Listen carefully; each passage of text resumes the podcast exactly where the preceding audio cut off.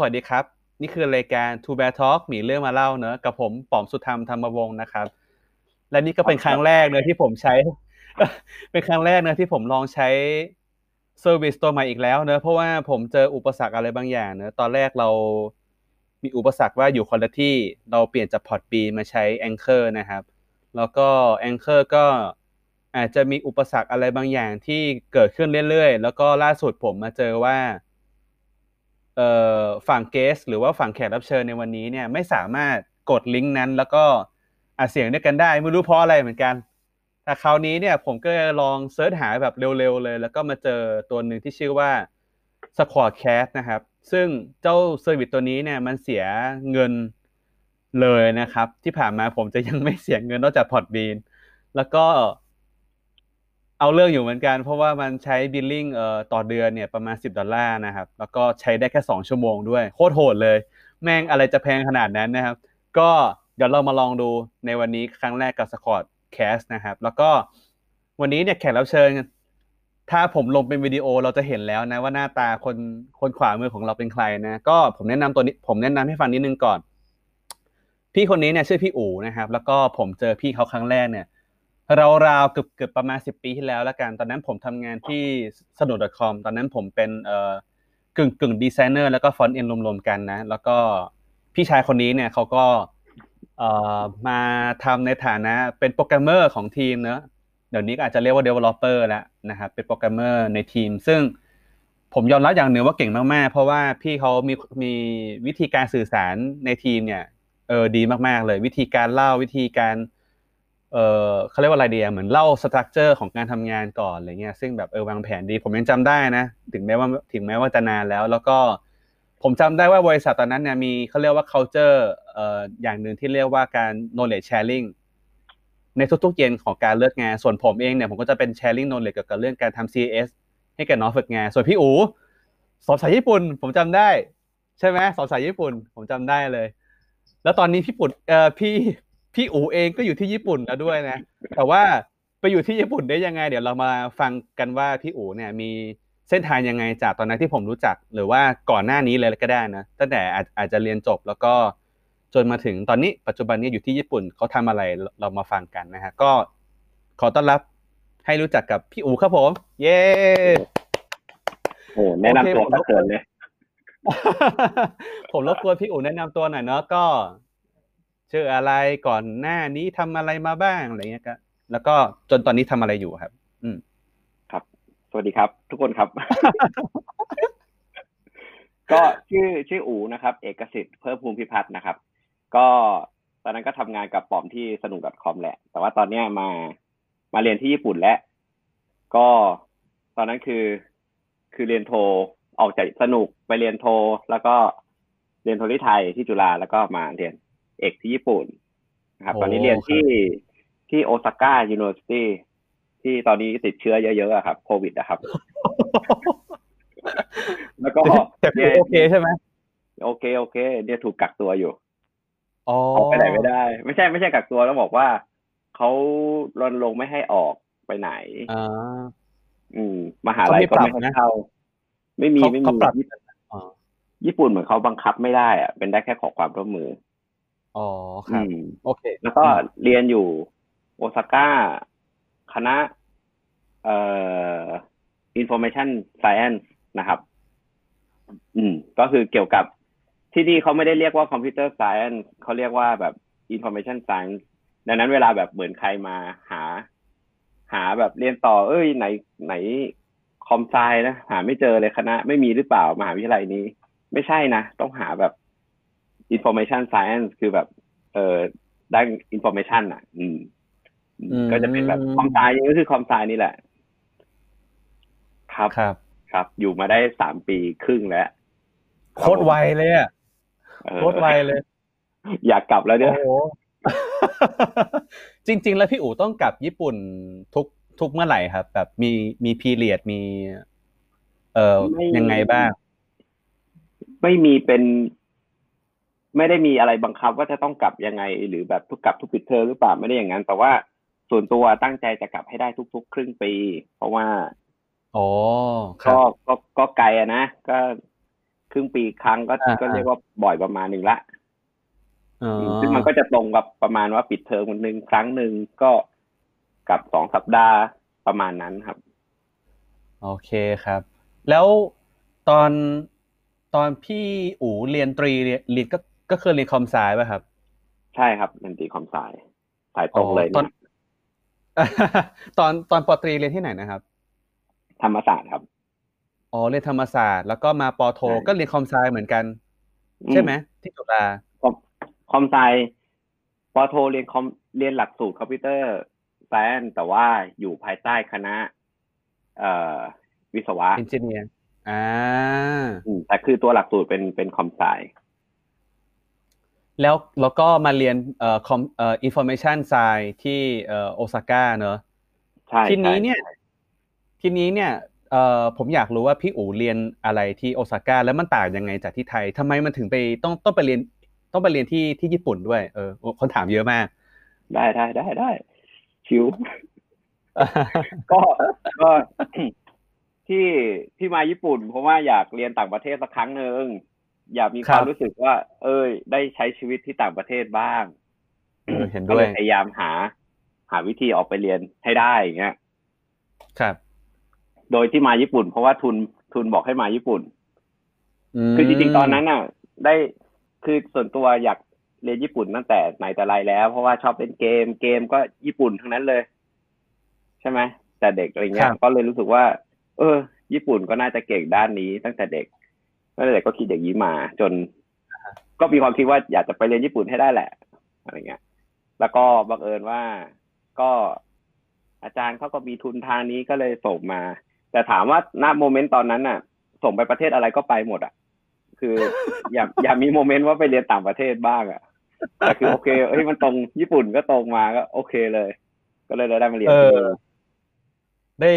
ได้ใช้ภาษาที่ ที่คุ้นเคยที่แบบพี่พี่ก็เรียนมาใช่ไหม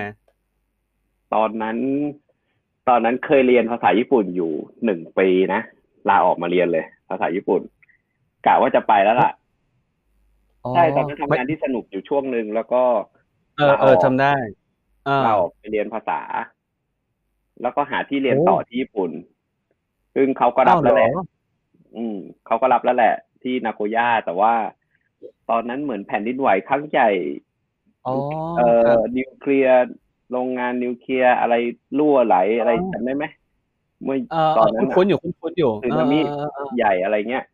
แล้วอีกเดือนหนึงจะบินอยู่แล้วไงก็เลยแบบโอ้ไม่ไปดีกว่าน่ากลัว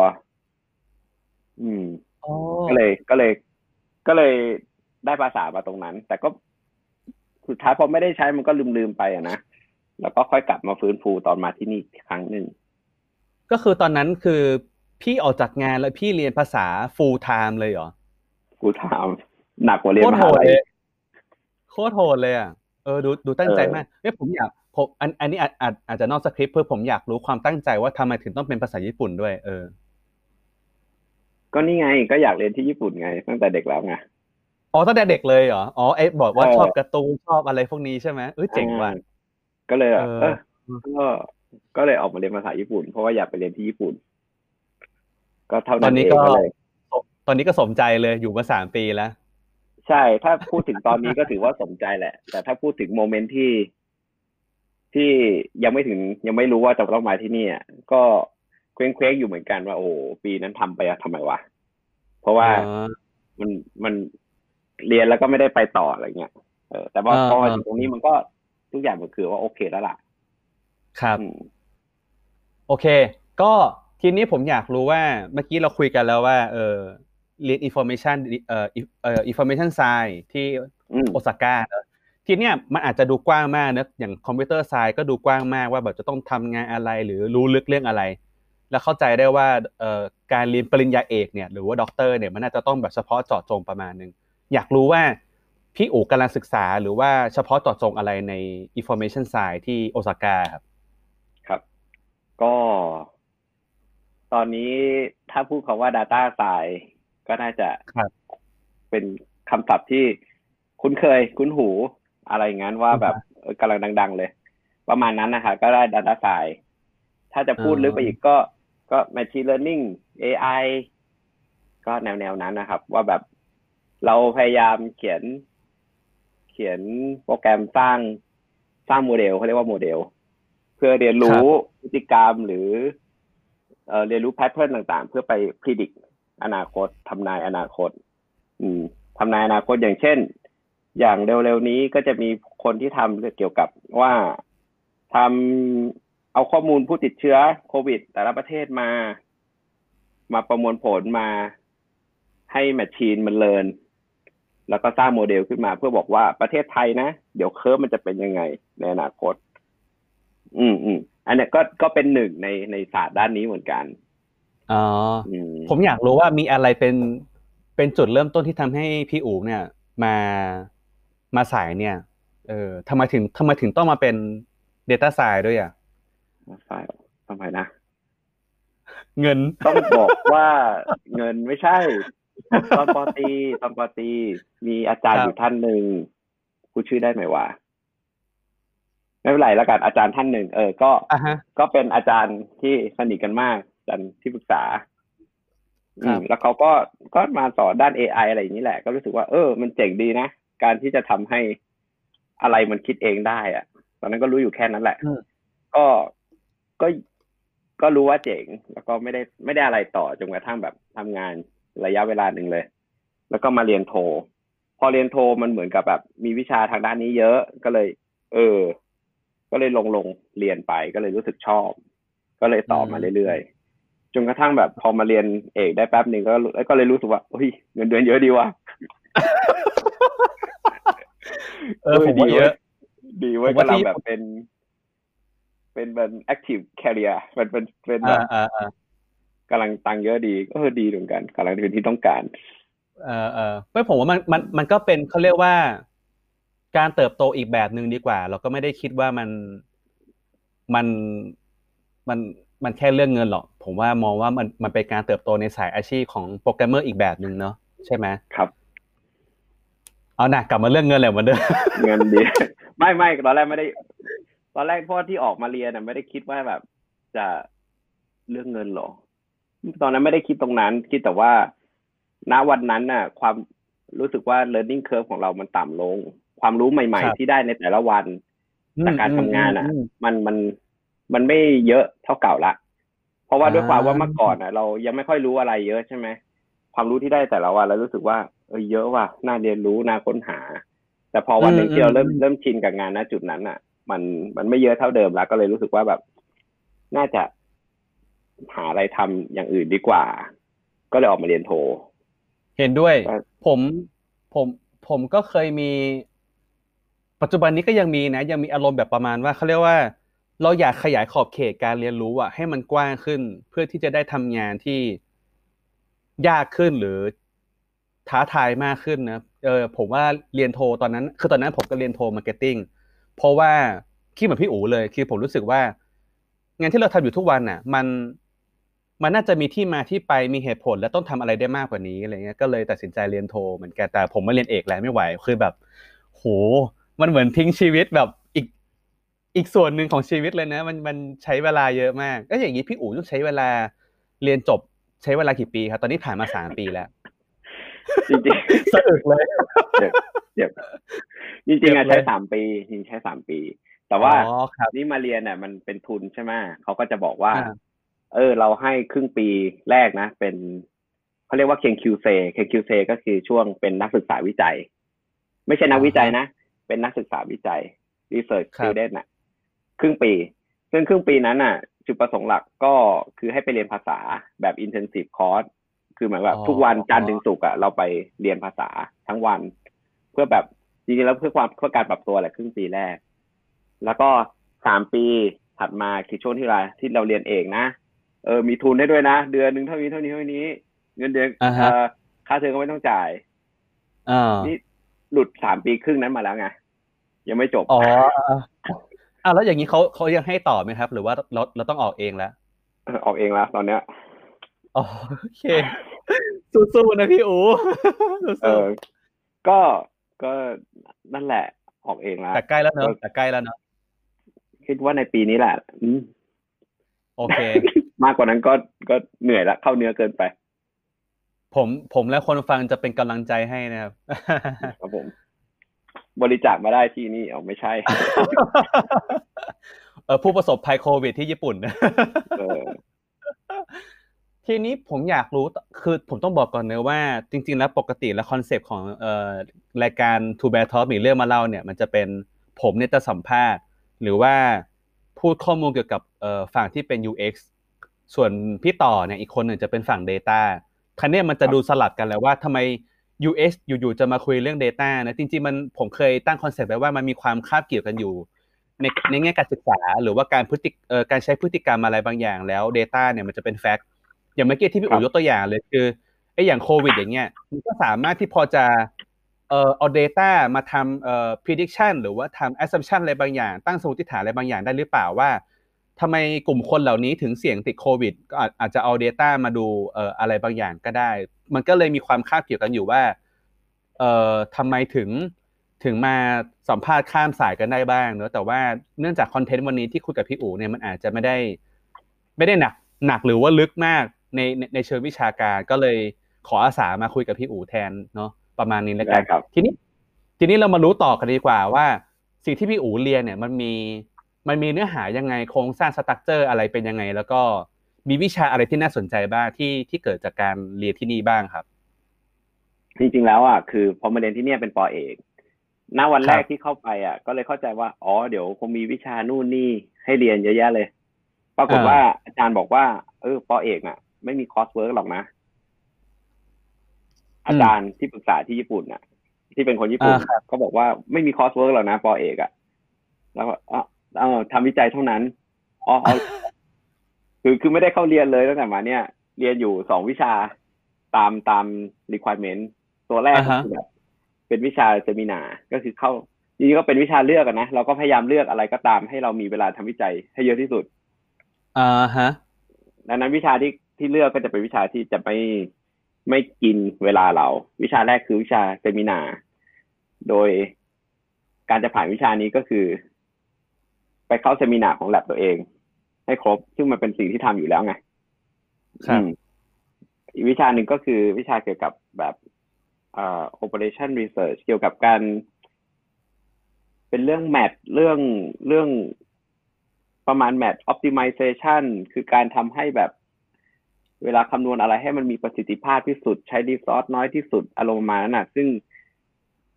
ไม่ถนัดเลย ไม่ถนัดเลยด้านเนี้ยก็ก็แบบ ไถๆจนจนผ่านมาได้ คือปอเอกไม่มี courseworkแต่ปอโทจะมี coursework coursework คือวิชาเรียน เต็มเลยของปอโทสองปี ส่วนใหญ่เขาจะลงให้หมดปีแรกให้หมดเลยอืมแต่สิ่งที่ได้ทำคือไปเป็น TA คือเป็นผู้อ่าแทนการเกี่ยวกับของวิชา Machine Learning เบื้องต้นอะไรประมาณนั้นอะ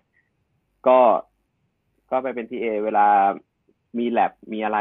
ช่วงท้ายคาบเนี่ยเขาจะให้อ่าลองทำดูซินักเรียน แล้วก็ไปไปเดินดูคนนู้นถามก็เข้าไปตอบ แต่คือที่มันยากคือเป็นภาษาญี่ปุ่นไงคือเข้าใจว่าเออเออเออเรียนอะเหมือนเหมือนสมมุติเวลาเราเรียนที่ไทย อะ แน่นอนเป็นคนไทยทั้งหมดที่อยู่ในคอร์สนั้นอะ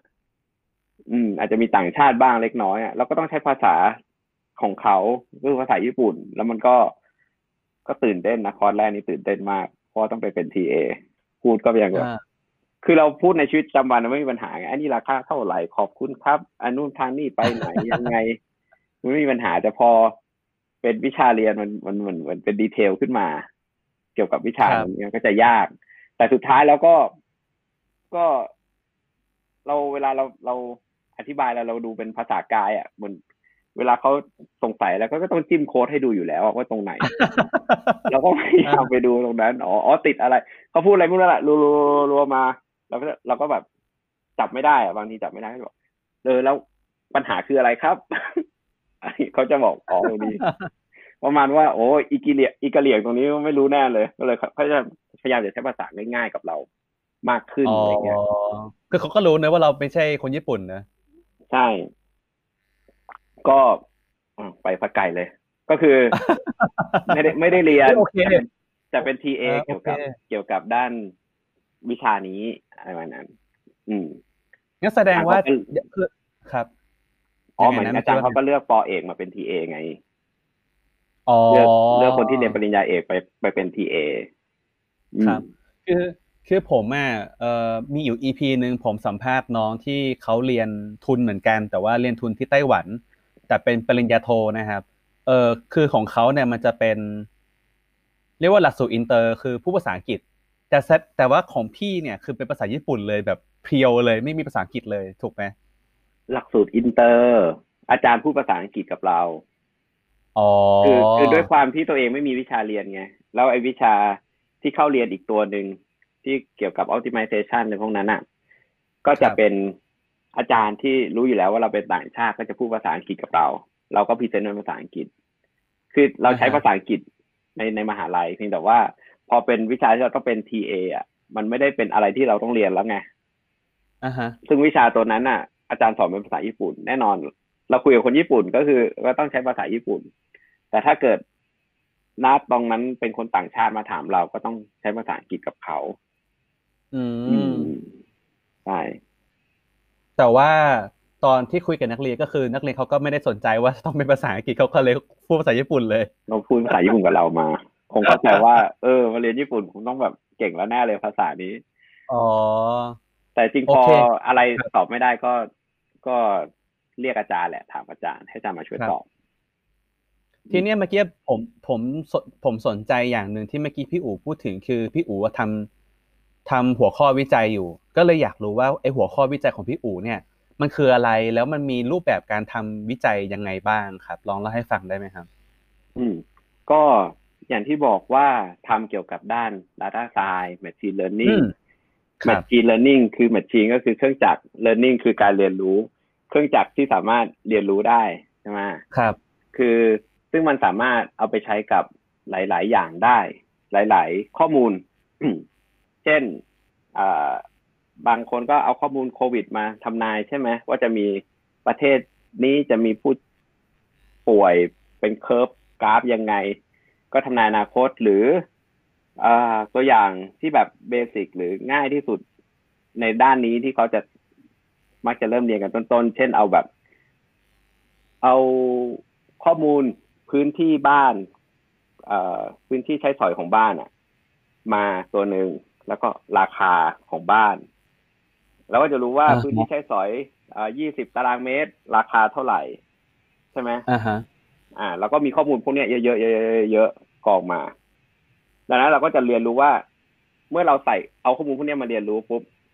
แล้วก็เมื่อเราถามไปว่า เออถ้าแล้วถ้าพื้นที่ใช้สอยหกสิบตารางเมตรล่ะจะราคาเท่าไหร่ซึ่งหกสิบตารางเมตรราคาเท่าไหร่มันไม่ได้อยู่ในกองข้อมูลที่เราเรียนรู้อยู่แล้วอ่าเราก็จะรู้ว่า อ๋อเมื่อ เมื่อเราเรียนรู้แล้วว่าพื้นที่เท่านี้ราคาเท่านี้เท่านี้เท่านี้ไปเรื่อยๆอะผ่านโมเดลเรียนรู้ตัวหนึ่งเราจะรู้แล้วว่า ต่อให้คุณใส่อะไรพื้นที่ใช้สอยตัวใหม่มา เราก็จะสามารถตอบได้ว่าราคาน่าจะเป็นเท่าไหร่จากข้อมูลที่เราเรียนมางงไหมหรือแบบพอพอพอเข้าใจอยู่ ก็คือก็ก็คือเอาเหมือนโยน Data Set ให้มันให้มันรู้ว่า เอ้ยมันมีความน่าจะเป็นอะไรเข้าไปเรื่อยๆ อะไรประมาณนี้ใช่หรือถ้าเป็นอเมซอนที่แบบซื้อของอะซื้อของครับ คนก็จะแบบไปดูว่า เออ ฉันเลือกซื้อสิ่งนี้ หลังจากนั้นฉันจะไปซื้อสิ่งนี้สิ่งนี้สิ่งนี้ ฉันกดไลค์ตรงนี้ เมื่อคนกดไลค์ตรงนี้ แปลว่าคนที่ซื้อสิ่งนี้จะชอบอันนี้จะรีวิวแบบนี้สุดท้ายแล้วเราควรจะแนะนำสินค้าอะไรให้กับคนประเภทนี้ อะไรเงี้ยนี่ก็เป็นแบบหนึ่ง แต่ส่วนที่พี่ทำอะเป็นเรื่องเป็นเรื่องแบบ weather forecast ก็คือทำเอ่อทำนาย สภาพอากาศ climate จริงๆ ต้องบอกว่า climate forecasting อืม เช่นแบบอุณหภูมิวันพรุ่งนี้จะเป็นอย่างไร อุณหภูมิเดือนหน้าจะเป็นยังไง ฝนจะตกไหมอารมณ์ประมาณนั้นอะ อืมนี่คือสิ่งที่พี่ทำอยู่โอเคครับครับ ก็แล้ว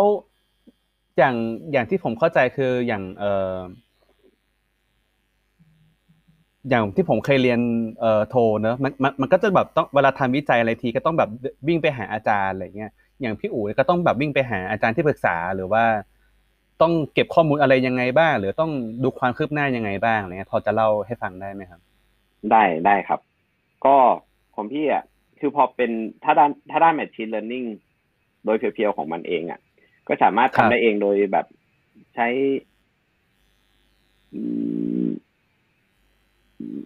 ไม่สิ คือ machine learning มันจะต้องบวกกับ data ประเภทไหน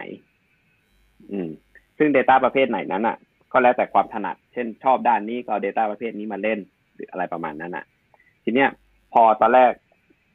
ตั้งแต่ปอโทจะทำหัวข้อเรื่องเกี่ยวกับโซเชียลเน็ตเวิร์กการแบบว่า เอ่อ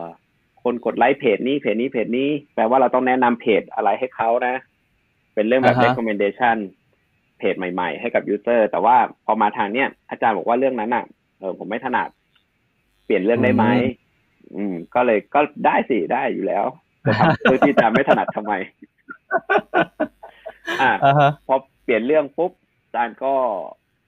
ก็ถามอาจารย์ไปมีหัวข้ออะไรให้บ้าง มีเรื่องอะไรให้บ้างอาจารย์ก็เรียนริดมาก็สนใจเรื่องนี้แหละ เรื่อง climate forecasting ซึ่งเชื่อพอเรื่องเนี้ยก็ต้องไปคุยอาจารย์ก็บอกว่า เรื่องเนี้ยจะต้องทำโคกับอาจารย์อีกมหาวิทยาลัยหนึ่งนะ เพราะว่าเขาเก่งด้านโอ้ climate แต่เขาไม่เก่งด้านคอม ด้านด้าน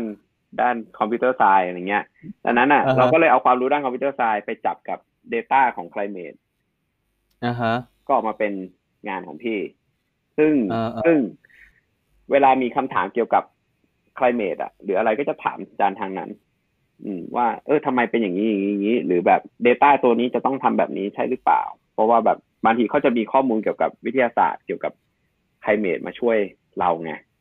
อืมอืมอืมก็จะอืมก็จะโคกับอาจารย์อีกท่านหนึ่งจากอีกมหาลัยหนึ่งอืม เป็นอย่างนี้ส่วนอาจารย์เข้าถึงง่าย ก็แค่แบบ ส่วนใหญ่จะอยู่แหละก็คือ ก็เปิดไปก็เจอ เปิดประตูห้องอาจารย์ไปก็เจออะไรอย่างเงี้ย เออ ส่วนใหญ่แต่ส่วนใหญ่ถ้าเกิดแบบครับครับเงียบเงียบเงียบเงียบๆไปสักสัปดาห์สองสัปดาห์อาจารย์จะเริ่มถามว่าเป็นไงบ้าง อะไรเงี้ย เออมันจะต้องไปหาแกหน่อย แสดงว่าเคยหายมาแล้ว ถึงมีเหตุการณ์นี้ จริงๆไม่ได้หาย เพราะว่าปกติมีงานอัปเดตอยู่เสมออยู่แล้วอ๋อครับพูดซะดูดีเนี่ยปกติจะได้คุยกับอาจารย์อยู่เสมอแล้ว แต่ว่าบางช่วงที่ช่วงปิดเทอมที่ไม่มีที่ไม่ต้องเจอกันทุกสัปดาห์อยู่แล้วอะเราก็ทำไป แต่เราบางทีเราไม่ได้รีพอร์ตความคืบหน้าไงอาจารย์ก็ครัจะบถามว่าเป็นไงบ้างอะไรเงี้ย ก็ตอบไปอืมอืมแต่ว่าพี่อู๋เองก็ได้ไปเป็น TA ในคลาสต่างๆ ของเด็กปอโท ด้วยใช่ไหมครับ ใช่ครับ มีมีได้จอยเออหลายวิชาไหมครับ แบบอาจจะพอเล่าได้ไหมว่าวิชาไหนที่เราไปเรียนกับเด็กปอโท แล้วแบบ โหลูกนี้นะกูน่าเรียนที่นี่มากเลย หรือแบบแนะนำมากเลยว่าวิชานี้มันดีมากเลยมีไหมไม่ไม่มีส่วนใหญ่เป็น PA ไม่อะส่วนใหญ่ไม่ได้เกี่ยวกับวิชาที่คนอื่นเขาเรียนเลย เลยไม่ค่อยรู้ว่าจริงๆแล้ว เด็กปอโทเขาเรียนกันขนาดไหนบ้างอ๋ออืม แล้วแล้วแล้วอย่างนี้ไปจอยไปไปจอยไปเป็น TA วิชาอะไรบ้างครับ ที่ที่ไปทำวิชาเดียวครับ วิชานี่แหละอ๋อตัวเดียวนี่แหละอืม แต่บางทีวิชาเนี้ยด้วยวิชาเนี้ยอาจารย์ก็จะอาจจะมีเปิดคอร์สสอนคนภายนอกบ้างอะไรอืเงี้ยมซึ่งเนื้อหาก็จะแตกต่างกันนิดหน่อย แล้วก็ไปเป็นขอขอ TA ตรงนั้ครันบทวนทวนอีกทีหนึ่งวิอันนั้นอันนั้นวิชาอะไรนะครับ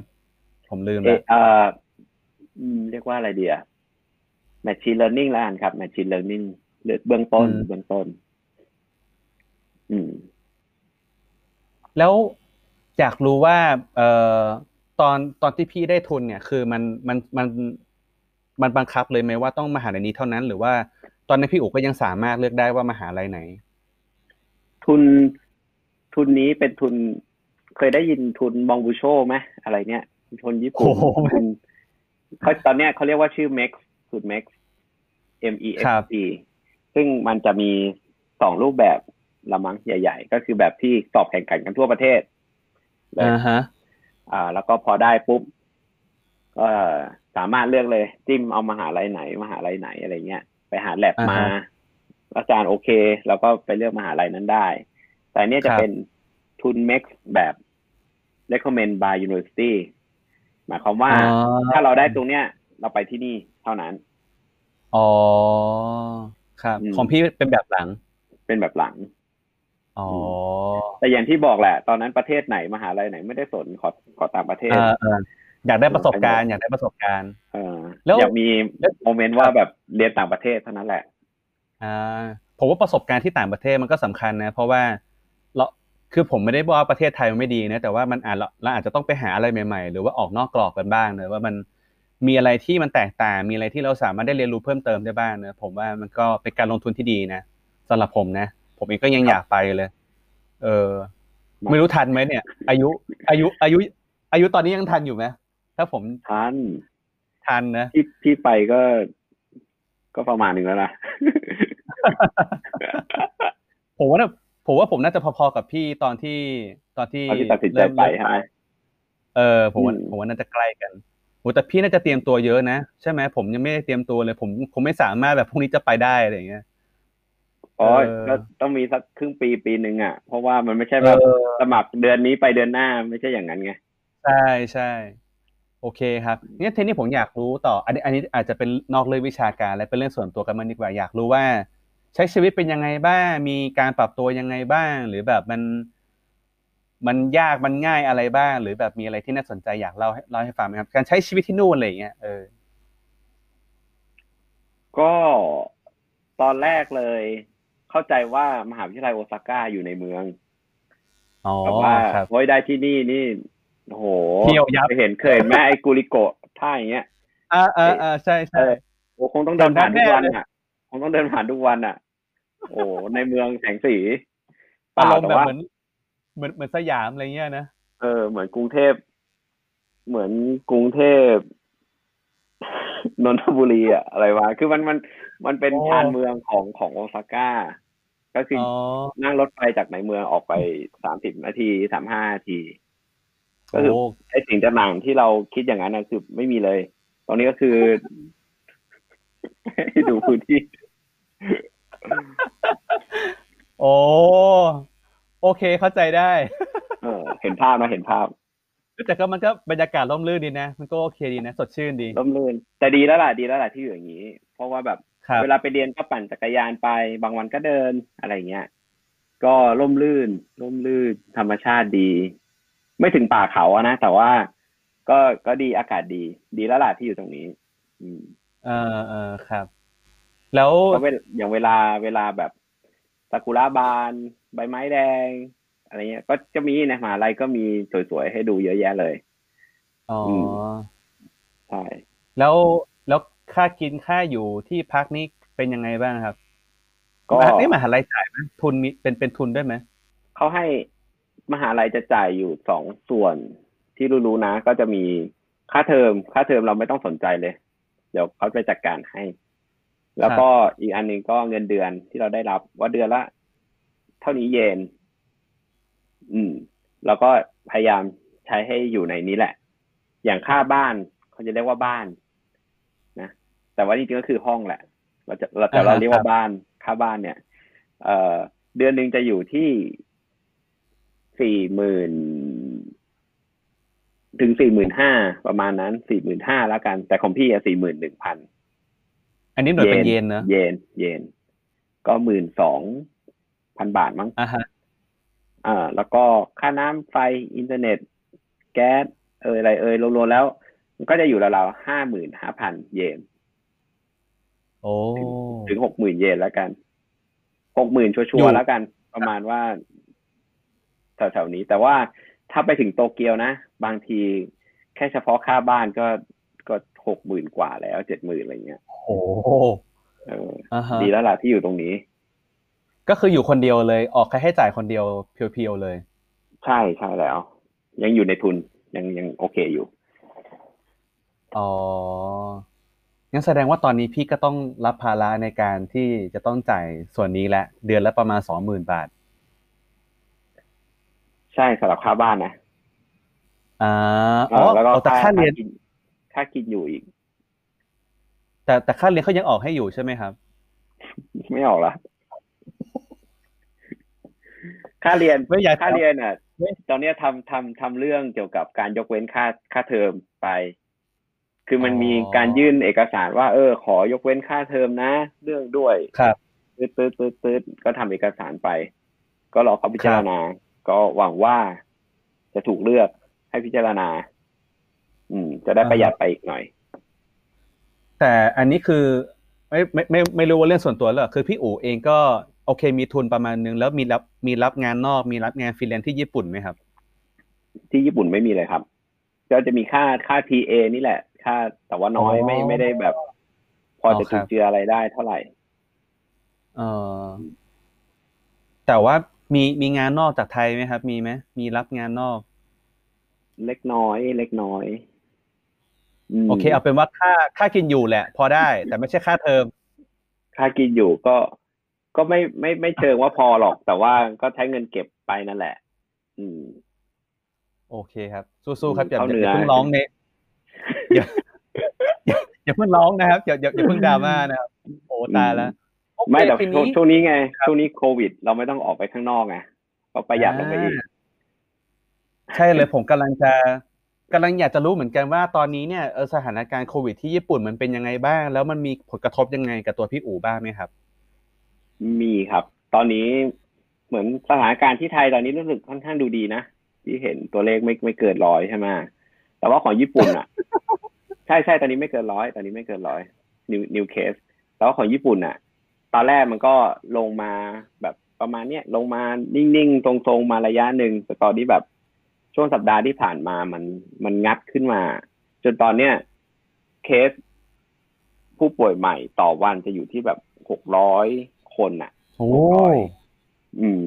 ซึ่งสะสมอยู่ที่เท่าไหร่หกพันแล้วมั้งตอนเนี้ยค่อนข้างค่อนข้างเยอะอะครับ แล้วก็ทางทางรัฐบาลที่นี่เขาก็ค่อนข้างกังวล ตอนนี้เท่าไหร่เจ็ดแปดแต่นี่เป็นเลขทั้งทั้งประเทศญี่ปุ่นใช่ไหมครับ ใช่ทั้งประเทศญี่ปุ่น แล้วที่โอซาก้าเองมีมีอะไรที่น่ากังวลไหมครับ ก็กังวลเพราะว่าโอซาก้าตัวเลขต่อวันก็หกเจ็ดสิบอะ อืมอ๋อครับเจ็ดสิบคนได้มั้งประมาณนี้ ยังน่ากังวลเพราะว่ายังไงก็ตามโอซาก้าเป็นเมืองใหญ่อะ มันไม่น่าปลอดภัยหรอก ทีเนี้ยเขาก็เหมือนเมื่อสี่ห้าวันที่แล้วมั้งเอ่อนายกก็ประกาศ นายกอาเบะนะ ไม่ใช่นายกครับอ่า ประกาศว่าแบบ ว่าแบบ เออต้องมีสถานการณ์เขาเรียกอะไรนะมาตรการสำหรับสถานการณ์ฉุกเฉิน ห้ามนู่นห้ามนี่ส่วนอย่างหนึ่งที่ห้ามเลยก็ ไม่ให้ห้ามห้ามเปิดมหาลัยว่าอย่างนั้นอะประมาณนั้น แต่ว่าสุดท้ายแล้วมันเป็นของสหรัฐญี่ปุ่นเหมือนเขากฎหมายทางด้านเขามีกฎหมายอะไรประมาณหนึ่งที่ไม่สามารถบังคับได้อะเป็นได้แค่การแบบ ออกมาขอความร่วมมืออะให้มหาวิทยาลัยเอองดเว้นการเรียนการสอน หรือการสอนให้เป็นการออนไลน์นะ ใครที่ไม่มีธุระสำคัญไม่ต้องมามหาวิทยาลัย คือตอนที่ประกาศตอนนั้นอะ ก็คิดว่าไม่ได้คิดว่าแลบของเราเนี่ยแลบของเราเนี่ยจะจะจะ acting อะไรตามนั้นหรือมีผลกระทบอะไร วันนั้นก็เลยไปแลบตามปกติ อืม แล้วก็อาจารย์ก็เดินมาบอกว่าเออไม่ให้มาแล้วนะ ให้กลับไปทำที่บ้าน เออ แล้วก็ถ้า อาจารย์บอกว่าจนถึงหกพฤษภาวันที่หกพฤษภาก่อน จนกว่าจะมีอะไรประกาศเปลี่ยนแปลงแต่สถานการณ์ตอนนี้มันไม่ได้ดีขึ้นอะ ต้องอาจจะต้องรอดูสัปดาห์ของสัปดาห์ว่ามันจะลงมาหรือเปล่า ตัวเลข อืม ซึ่งพอเป็นอย่างนี้ก็ก็อยู่บ้านยาวๆไป คิดว่าน่าจะคล้ายๆ ไทยที่ work from home มามาระยะหนึ่งแล้วใช่ไหมครับ ก็ประมาณ บางคนอาจจะไปประมาณเดือนหนึ่งแล้วครับ ประมาณเดือนหนึ่งละบางคน แล้ว โอเคงั้นสถานการณ์โควิดน่าจะประมาณนี้ก่อนดีกว่า เดี๋ยวมันจะได้ไม่ไม่ไม่หนักมากนะเนื้อหาอยากอยากรู้ต่อว่า เออพี่อู๋วางแผนไว้ยังไงบ้างครับ หลังจากที่เรียนจบแล้ว แบบทำทำงานที่ญี่ปุ่นต่อ หรือว่ากลับมาที่ไทยหรือว่ายังไงบ้างอะไรเงี้ยครับอ๋อที่ตอบได้เลยคือกลับไทยแน่นอน อืม ไม่ไม่ไม่ไม่ทำงานที่ญี่ปุ่นหรอก ต่อให้ Google ไปอยากให้ทำงานนะอ๋อทำไม่มีหรอกไม่ได้สมัครใครเขาจะไปรับ ก็คือคือตั้งจะตั้งใจคืออยากอยากอยากกลับกลับไทยอยู่แล้วล่ะ ไม่ไม่อยู่ญี่ปุ่นละคืออยากกลับไปทำอะไรที่ไทยละแต่ว่าทำอะไรนั้นนี่ยังยังยังไม่ได้ตัดสินใจขนาดนั้นนะครับ อืม แต่แบบไม่ไม่ไม่ไม่อยากลองแบบสมัคร อ่าอย่างเมื่อกี้ Google ที่ญี่ปุ่น หรือ Google ที่อเมริกาเนี่ยไม่พี่พี่อู๋ไม่ไม่สนใจ ผมว่าน่าสนใจนะ น่าเอออะไรสนุกน่าสนใจแต่พอแล้ว พอแล้วดีกว่า คือออ๋อคือคิดว่าออกมาจากบ้านนานไปแล้ว ควรจะกลับได้ละอืมคิดถึงบ้านเนาะใช่ใช่ใช่อืมเออไม่เพราะว่าคิดดูดิพอ โอ้นี่ก็ออกมาเหมือนเรียนปอตรีอีกรอบหนึ่งเลยนะสี่ปีใช่ไหมใช่ไหมปอตรีก็อืมครับสี่ปีนะนี่คือก็ใช้ครับเวลาอยู่ต่างประเทศตั้งตั้งนานแล้วอะคิดว่า พอแล้วดีกว่ากลับดีกว่า อืม โอเคครับ ก็ใครได้ยินอยู่ก็เตรียมซื้อตัวพี่อู๋ไปได้เลยนะครับ เป็น machine learning นะครับเออเอ๊ะไม่ขายของไม่เท่าไหร่หรอกไม่เท่าไหร่เอ๊ะโอเค ผมเอ่อ ทิ้งท้ายแล้วกันทิ้งท้ายแล้วกัน อยากอยากรู้ว่า ถ้าวันนี้เนี่ยมีมีคนหนึ่งรู้สึกแบบว่าเฮ้ยการเรียนการเรียนหรือการศึกษาที่ญี่ปุ่นมันน่าสนใจดีพี่อู๋มีคำแนะนำยังไงบ้างหรืออาจจะแนะนำเรื่องการเอ่อเมื่อกี้ที่ว่าสอบทุนหรือว่าชิงทุนอะไรเงี้ยมันมีไปหาทุนจากที่ไหนได้บ้าง แล้วก็การเลือกมหาลัยสาขาอาชีพอะไรยังไงเนี่ย มีวิธีการคัดสรรยังไงบ้างของสไตล์พี่อู๋เลย เป็นยังไงบ้างมี คำแนะนำยังไงบ้างครับ ถ้ามีเงินอยู่แล้ว ไม่ต้องคิดอะไรเยอะเลย ก็หามหาวิทยาลัยที่อยากเรียน คณะที่อยากเรียนก็ส่งเมลไปคุยกับอาจารย์ที่นั่นเลยนะ อาจารย์โดยตรงเลยว่าเนี่ยอยากจะมาเรียน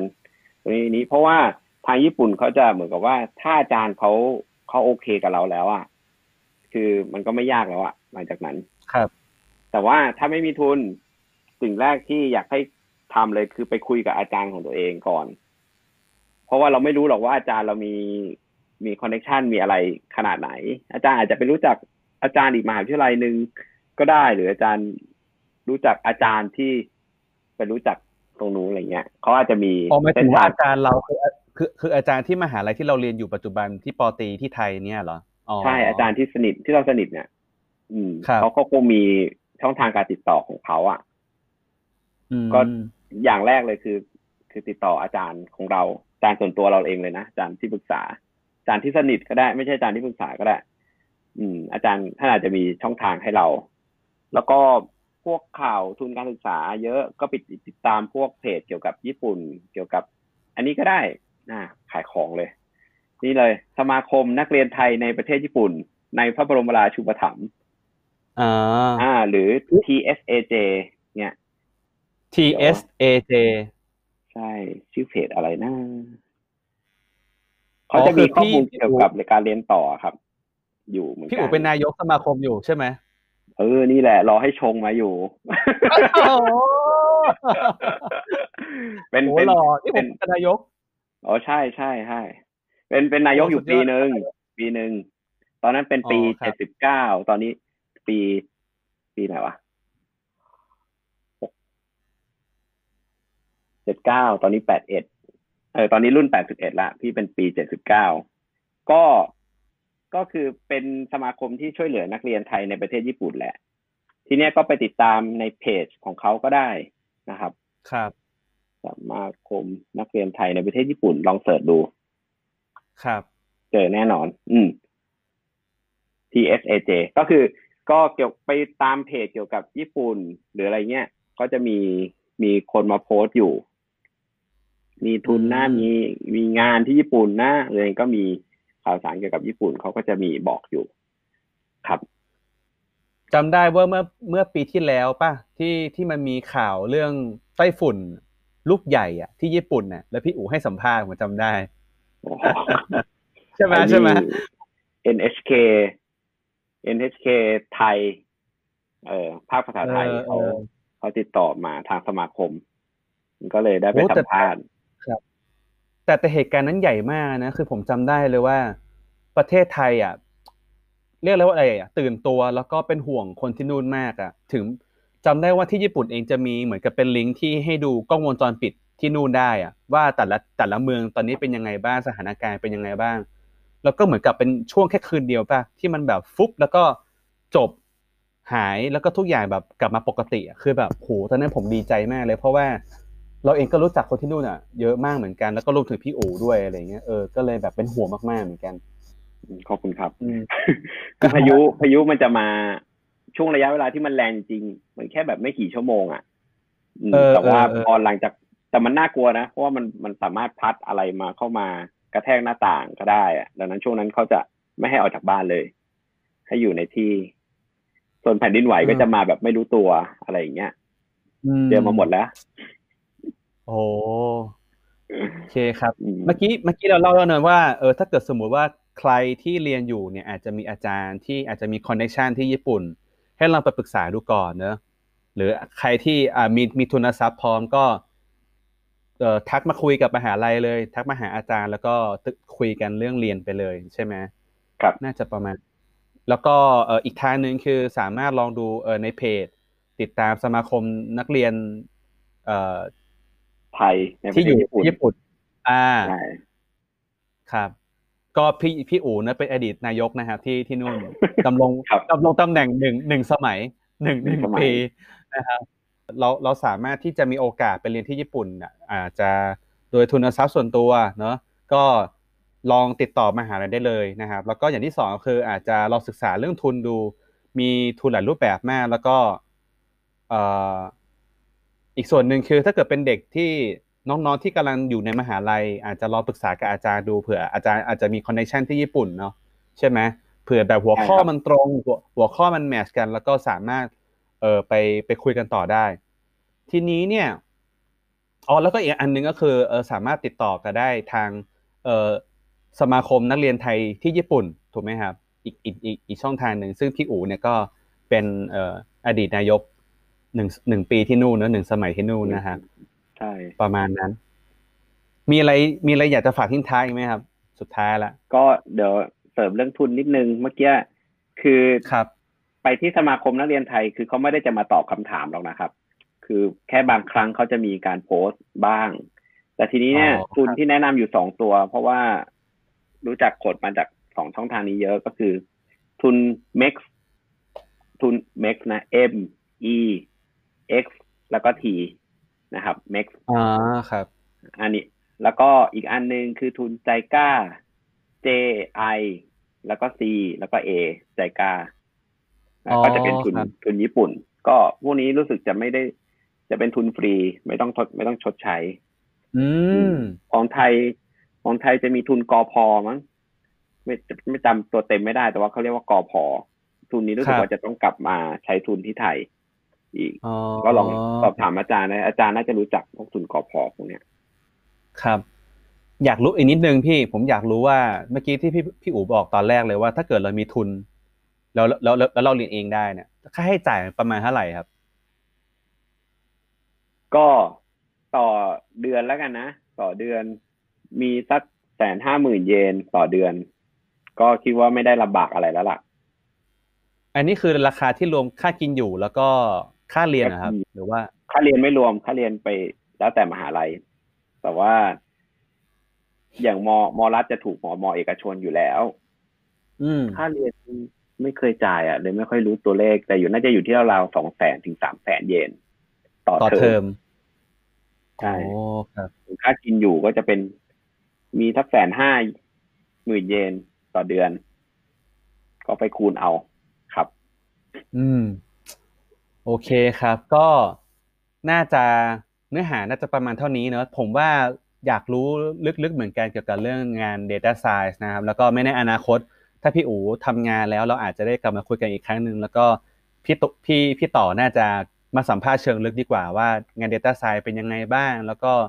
เจออุปสรรคหรือว่าเจออะไรบ้างที่น่าสนใจเนอะผมว่าเดี๋ยวเราน่าจะได้กลับมาคุยกันอีกครั้งหนึ่งนะครับ ก็ได้ครับวันนี้ก็ขอบคุณพี่อู๋มากนะครับ มากๆเลย แล้วก็เดี๋ยวผมขอปิดรายการนิดนึงแล้วกัน ก็สำหรับใครที่เข้ามาฟัง หรือว่าผมไม่แน่ใจนะว่าเราเราเราจะเปิดเป็นเป็นวิดีโอไหมแล้วก็นี่อาจจะเป็นครั้งแรกของของการรับชมรับฟังของของคุณอยู่นะครับ นั่นหมายความว่ามีเรื่องมาเล่า Two Bear Talk เนี่ยเรามีอีกหลาย episode ที่เป็นพอดแคสต์นะครับ อยู่ในช่องทาง Spotify นะครับสามารถพิมพ์ค้นหาได้โดยพิมพ์คำว่า มีเรื่องมาเล่านะครับ เป็นภาษาไทยเลย แล้วก็ ติดตามบน Facebook Page ได้นะครับ facebook.com/2bearstalk นะครับหรือว่าจะพิมพ์คำว่ามีเรื่องมาเล่าก็ได้เช่นกันนะมีผมแล้วก็พี่ต่อนะครับถ่ายทอดเรื่องราวเกี่ยวกับ US แล้วก็ Data เนอะประมาณนี้นะครับสำหรับใครที่อยากจะติดตามเรื่องราวดีๆ แล้วก็เรื่องราวใหม่ๆเกี่ยวกับเรื่อง UX แล้วก็ Data อาจจะส่งคำถามมาที่ inbox ได้นะครับ หรือว่าอยากให้เราไปสัมภาษณ์ใครก็ได้เหมือนกันนะนะครับ ก็ประมาณนี้ผมไม่รบกวนพี่อู๋พี่อู๋ที่นู่นน่าจะประมาณบ่ายสองบ่ายสามเนอะใช่ไหมบ่ายโมงบ่ายโมงเหรอสองชั่วโมงสองชั่วโมงอ๋อสองชั่วโมง เออนะครับ ก็รบกวนเวลาเช้าของพี่อู๋นะครับ ก็ขอบคุณมาก ๆ เลยนะครับ เย่ครับ ผมครับ ขอบคุณครับสวัสดีครับ ขอให้เอ่อรอดพ้นจาก เรื่องร้ายๆนะครับ แล้วก็ขอให้เรียนจบไวๆเดี๋ยวเรามาเจอกันอีกทีขอบคุณมากครับได้เลยครับครับสวัสดีครับสวัสดีครับสวัสดีครับ